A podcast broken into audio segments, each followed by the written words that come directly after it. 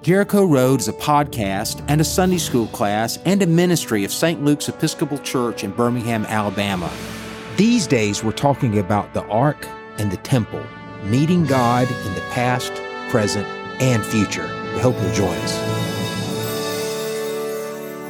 Well, hey, everybody, welcome back to Jericho Road in a class that we're going to call this fall Ark and Temple. And when I say Ark, I'm not talking about Noah's Ark, but rather the Ark of the Covenant, the box that would carry the Ten Commandments and lead God's people through, say, the wilderness into the promised land and lead them around uh, until it was placed into a temple. And then that would be a new journey. So that's the story. And to begin sort of our journey together, I want to talk about one of the most important passages in the Bible that nobody talks about which is 2 Samuel chapter 7. Uh, I'll recap it. 2 Samuel chapter 7 is about King David at the top of his game. Uh, King David is God's man, and through fits and starts, finally, uh, everything has come together like he dreamed, even like God had dreamed. He's got a new capital city, Jerusalem, which he took from a Canaanite people called the Jebusites. He's got 12 united tribes. Nothing is ever going to be better uh, than this moment in Israel's history.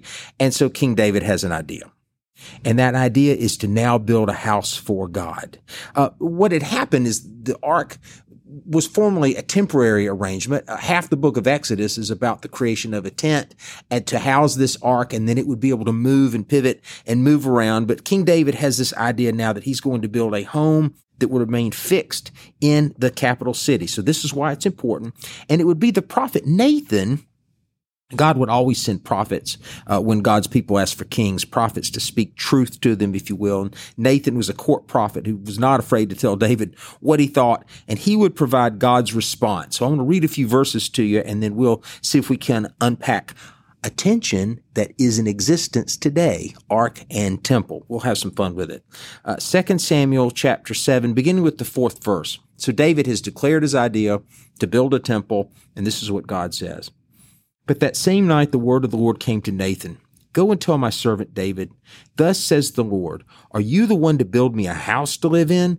I've not lived in a house since the day I brought up the people of Israel from Egypt to this day, but I've been moving about in a tent and a tabernacle. Whenever I've moved about among all the people of Israel, did I ever speak a word with any of the tribal leaders of Israel, whom I commanded to shepherd my people Israel, saying, Why have you not built me a house of cedar? Now therefore thus you shall say to my servant David, Thus says the Lord of hosts, I took you from the pasture, from following the sheep to be prince over my people Israel. I've been with you wherever you went, and I've cut off all your enemies from before you, and I will make for you a great name, like the name of the great ones of the earth. Well, David should have known better. As I've mentioned already, half the book of Exodus is about the creation of a tent, uh, which is all God ever asked for. But then David should have known better from his own personal experience. Uh, there's a story that most of us know from, from childhood about David and Goliath, but there's even more to it than just the stone and the giant and the little boy, uh, the shepherd who would one day be king. Uh, the story of David and Goliath is really a, a, story about the shift from the Bronze Age Hebrews into an Iron Age nation, and and it happens on a battlefield because the Bronze Age Hebrews are facing an Iron Age army, the Philistines. And what these words simply mean is that tools and implements are different. Uh, according to whichever period that you're living in, whichever epoch, if you will. Uh, if you're a Bronze Age person, then you've got inferior tools to an Iron Age army. An Iron Age army will have swords and shields and chariots and such. And so uh, there's a there's a standoff in a valley southwest of Jerusalem called the Valley of Elah, and these two armies are completely completely stopped in front of each other, almost like a World War One type thing, with Israelites camped on one side of the valley and the Philistines camped on the other side of the valley, both in high places. And there's a plain in the middle, and the plain will mean certain death for for God's army because they don't have chariots, they don't have the weapons, and in adding to injury, the Philistines have a giant, eh, you know, right? And he's Goliath of Gath. He's this huge guy, and he's got big old shield bearer. His, his shield is so heavy and large that somebody carries it for him. And he's got a big old sword. And, and the, the Bible is really, really descriptive about Goliath and what a, what a bad dude he is. And then David is just a shepherd boy bringing his brothers uh, provisions from Bethlehem. And David, David looks at this and he sees, he sees the situation with the different, with different eyes. Uh, Goliath is trying to taunt them into a proxy battle, which was something common in the ancient world. If you could just have two champions fight, whichever one, one wins, the other one uh, surrenders. And so Goliath knows that no one can beat him, right? Of course, David says, well, I, I, I've fought bigger things than this as a shepherd boy with my sling and my stones. I've killed bears and lions and anything that might threaten my flocks. And so he has an idea that he will become the champion to fight Goliath. And in, in 1 Samuel chapter 17, we're told that Saul, the king, and I'll say some more about Saul in a minute, does what only Saul knows what to do, which is to put his own armor on this little boy. And it's heavy. It's, it's too big for him. It's clunky. Uh, it's expected. It's what they always do. And yet David says, I can't, I can't move in this thing. So David goes down to the stream and he, and he takes out stones from the, from the stream there and puts it in his pouch. And of course, the rest is history. Now, I have, I have read about ancient warfare that says that David was probably a little smarter than, than we, we give him credit for. Um, have a much farther range than a javelin, for instance. Uh, I also read an interesting article from a physician that said that if Goliath had actually gigantism, if I'm saying that that word correctly. He also probably had very poor peripheral vision. So David was able to just sort of dance around and, and pop him in the head. But the key verse here, so besides just the, just the, the classic cliche of David versus Goliath, the key verse is in 1 Samuel chapter 17, verse 45. And it's David's own pronouncement about how things work. David said to the Philistine, You come to me with sword and spear and javelin, but I come to you in the name of the Lord of hosts, the God of the armies of Israel, whom you have defied. In other words, when God is over all, we can be nimble and we can pivot. We don't have to settle for what's in front of us. We don't have to say, well, this is the way it always happens or this is the way we always do it. When we're faithful, uh, we can follow God into new adventures and we can win. So when I first encountered this important story, this second Samuel chapter seven with David dreaming of building a temple, I think I assumed for a long time, even taught it in classes, that David was just being fancy. He was now a king and wanted something uh, fancy in his capital city, perhaps fancy for God. But a deeper dive into scriptures actually reveals a shift in David's thinking David's impulses really are good in wanting to build a temple for to house this ark. And so we'll recap what we know so far.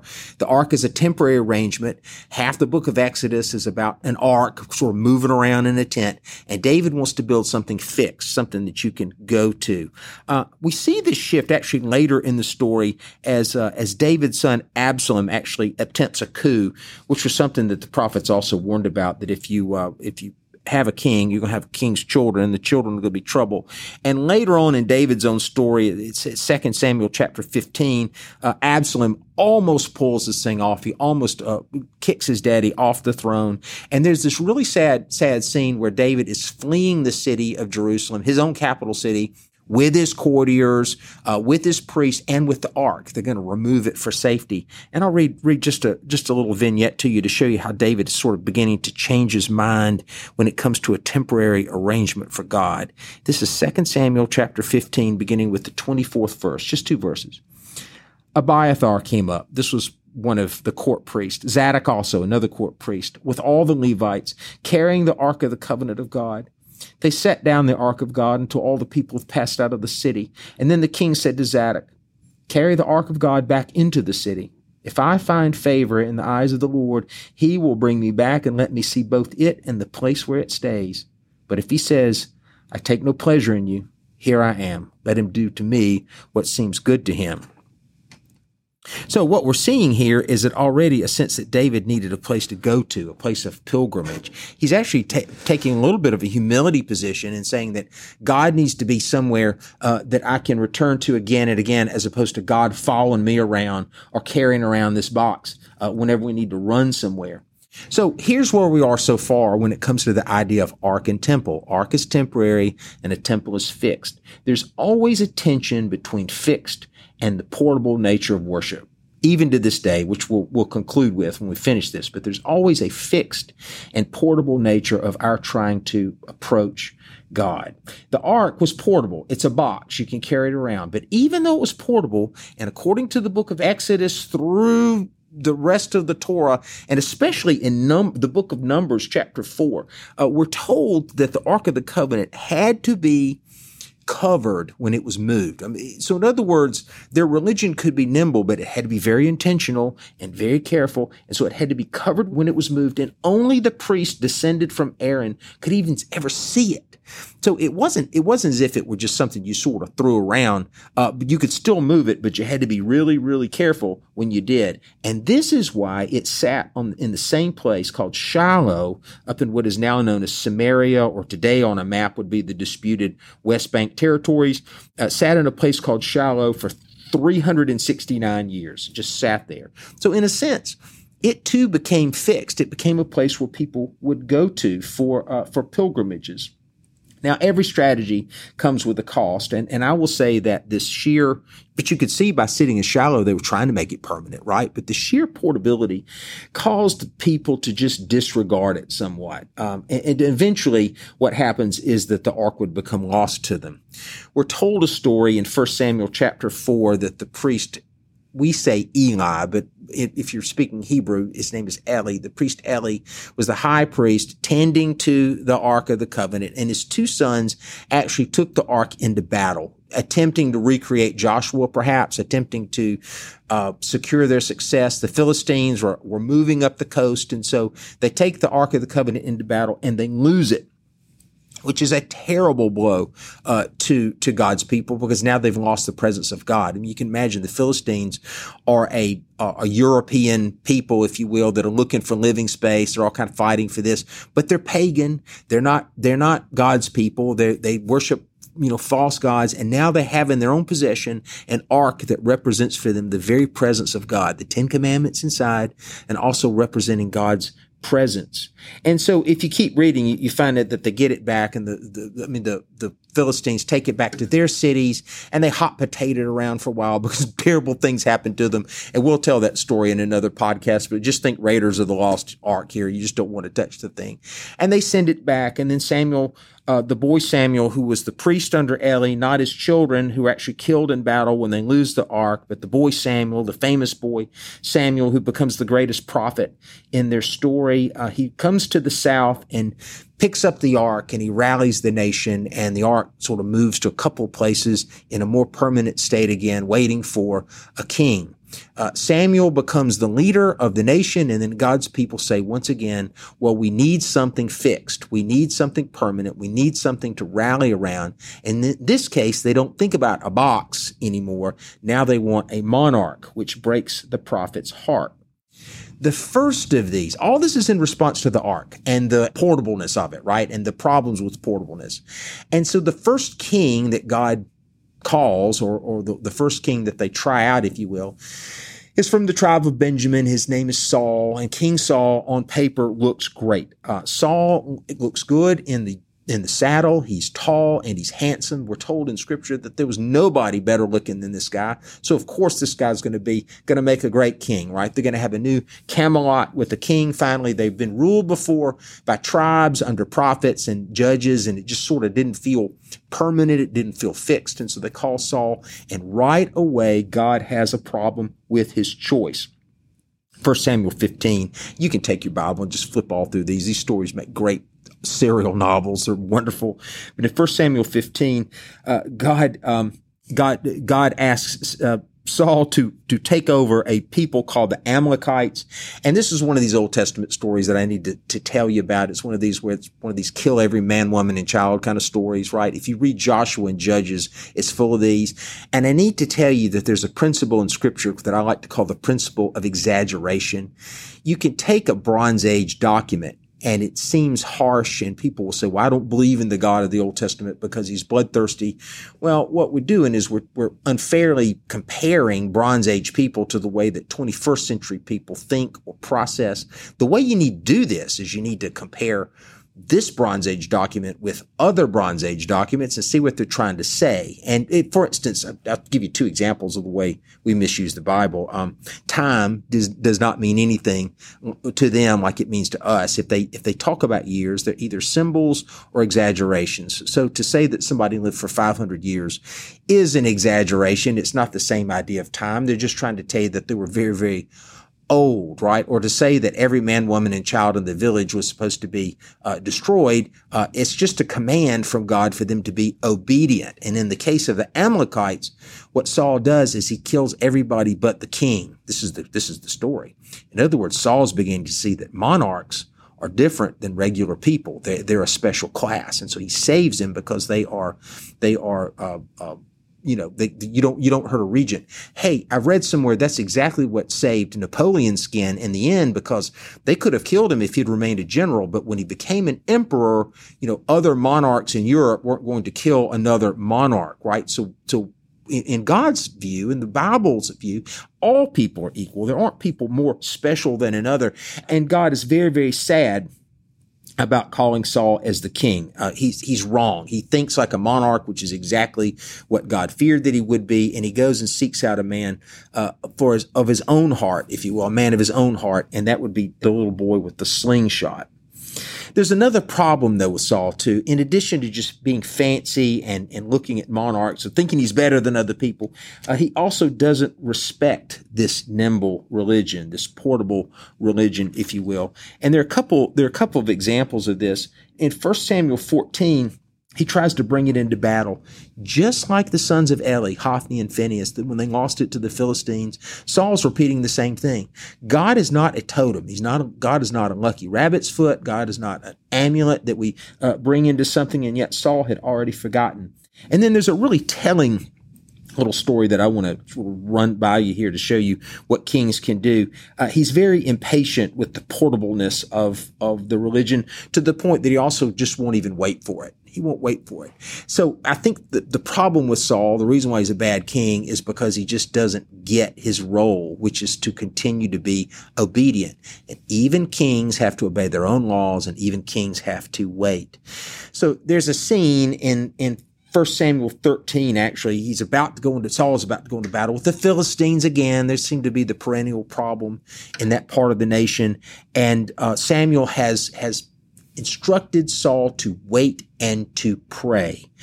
Well, here we go. First Samuel 13, verse 8. Saul waited seven days, the time appointed by Samuel. But Samuel did not come to Gilgal, and the people began to slip away from Saul. The army's leaving him, the volunteer army's leaving him. So Saul said, bring the burnt offering here to me and the offerings of well-being. And he offered the burnt offering. Hey, Saul's a king, but he ain't ordained, okay? So he just does it himself. As soon as he had finished offering the burnt offering, Samuel arrived. And when Saul went out to meet him and salute him, Samuel said, What have you done? Saul replied, When I saw that the people were slipping away from me, and that you did not come within the days appointed, and that the Philistines were mustering, I said, Now the Philistines will come upon me at Gilgal, and have not entreated the favor of the Lord. So I forced myself and offered the burnt offering. Samuel said to Saul, You've done foolishly. You've not kept the commandment of the Lord your God, which he commanded you. The Lord would have established your kingdom over Israel forever. But now your kingdom will not continue. The Lord has sought out a man after his own heart, and the Lord has appointed him to be ruler over his people because you have not kept what the Lord commanded you. Well, there you go. In First Chronicles 13, we're told that no one was accustomed to consulting the ark in the time of Saul.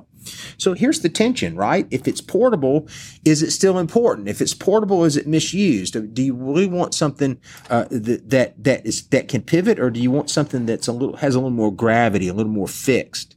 So perhaps I'm beginning to see David uh, with this important passage, 2 Samuel chapter 7, as taking a humility position with regards to the ark to ensure, if you will, that it remains important. Now, with regards to the temple itself, David would never build it. It would be Solomon who would build it. And, and it's in 1 Kings chapter 6. We're told that it took seven years to build the temple and a pile of money. Um, somebody asked me a Bible study not too long ago if half the book of Exodus is about the building of a tent to hold the ark, Where are the instructions for the building of the temple? And the answer is there are none. There are none. But in 1 Kings 6, God did say, as they finished it, that he would dwell in it if if Solomon and God's people, the Hebrews, would follow God's ordinances and live in his steps. If they did that. And that's a big if. And what you're going to see as we continue through scripture is this gap between God's dream and our ability to uh, pull it off. But there is a telling detail. If you're paying attention, I don't know how many people dig around books like First Kings, but if you, if you read it, you, you will learn that it took seven years to build God's house. Wow, that's fancy. However, it would take 13 years to build Solomon's house. So you see, even the king uh, has got something a little nicer uh, than the temple, which leads to the problem of the temple strategy. I'll recap. No such thing as a cost free strategy. If you've got temporary worship, then the temptation is to disregard. If you've got fixed worship, like a temple, then that could be a confusion of means and ends, a checked box. Uh, now that I've built something, I don't have to think about it anymore. A temple uh, can lead to, to put it in modern terms, can lead to Sunday morning behavior and Monday morning behavior, or Saturday night behavior and Sunday morning behavior. I remember riding a crowded elevator when I first moved to Birmingham in in a hospital, and an orderly called out to another orderly behind me, and he said, "Girlfriend, where did I see you last night?" And I was wearing my clerical collar, and she said, "I'm going to have to tell you later."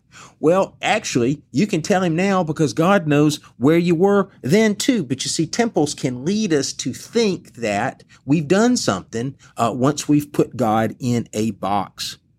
Well, Nathan's prophecy would come true. If you can remember what I read to you at the first of the podcast, um, I don't want this house, God said, in effect. And, and, and this would happen if we keep reading scripture, and we're going to see this this fall.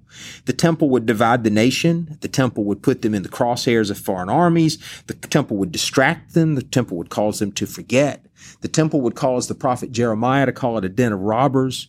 Uh, eventually, the temple would become the plaything of a madman, King Herod. Uh, and during the time of Jesus, the world of Jesus, uh, it would become the wonder of the ancient world, a cash cow, the largest nonprofit on earth. And then one day on a dark Friday, the darkest Friday in human history, uh, God's only son died in the shadow of this house. And the veil of the temple was torn from top to bottom, which only God can do. And God says, uh, definitively and finally, as it all started in 2 Samuel chapter 7, I don't want this house. I don't want this house. I don't want this house. I want you. I'm trying to point out that there's a cost to both strategies, right? Just remember this one more time. If, if it's nimble and we pivot, sometimes it's not important.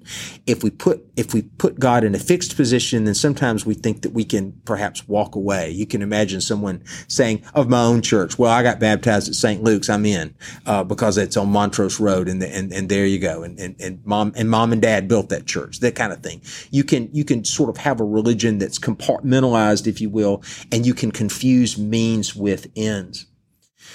We used to play a little game in Sunday school. My Sunday school growing up, you put your fists together and you bunch your fingers and you go, here the church, and then here's the steeple. You make a little pointy, pointy finger steeple. And then you open your fist and you wiggle your fingers and it goes, open the doors and hear all the people.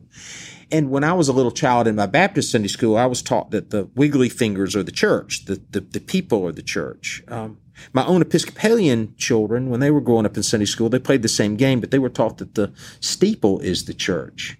Uh, I wonder if the answer is yes, that they both are. I mean, which one, which is the church, the people or the steeple? And the answer is yes. We see this today in American Christianity. Uh, non-denominational churches are, are pretty much arks. Uh, they're portable and they're nimble. They're able to pivot. Uh, there's no, there's no sentimentality when it comes to tearing down a building to build a bigger one. But there is a cost.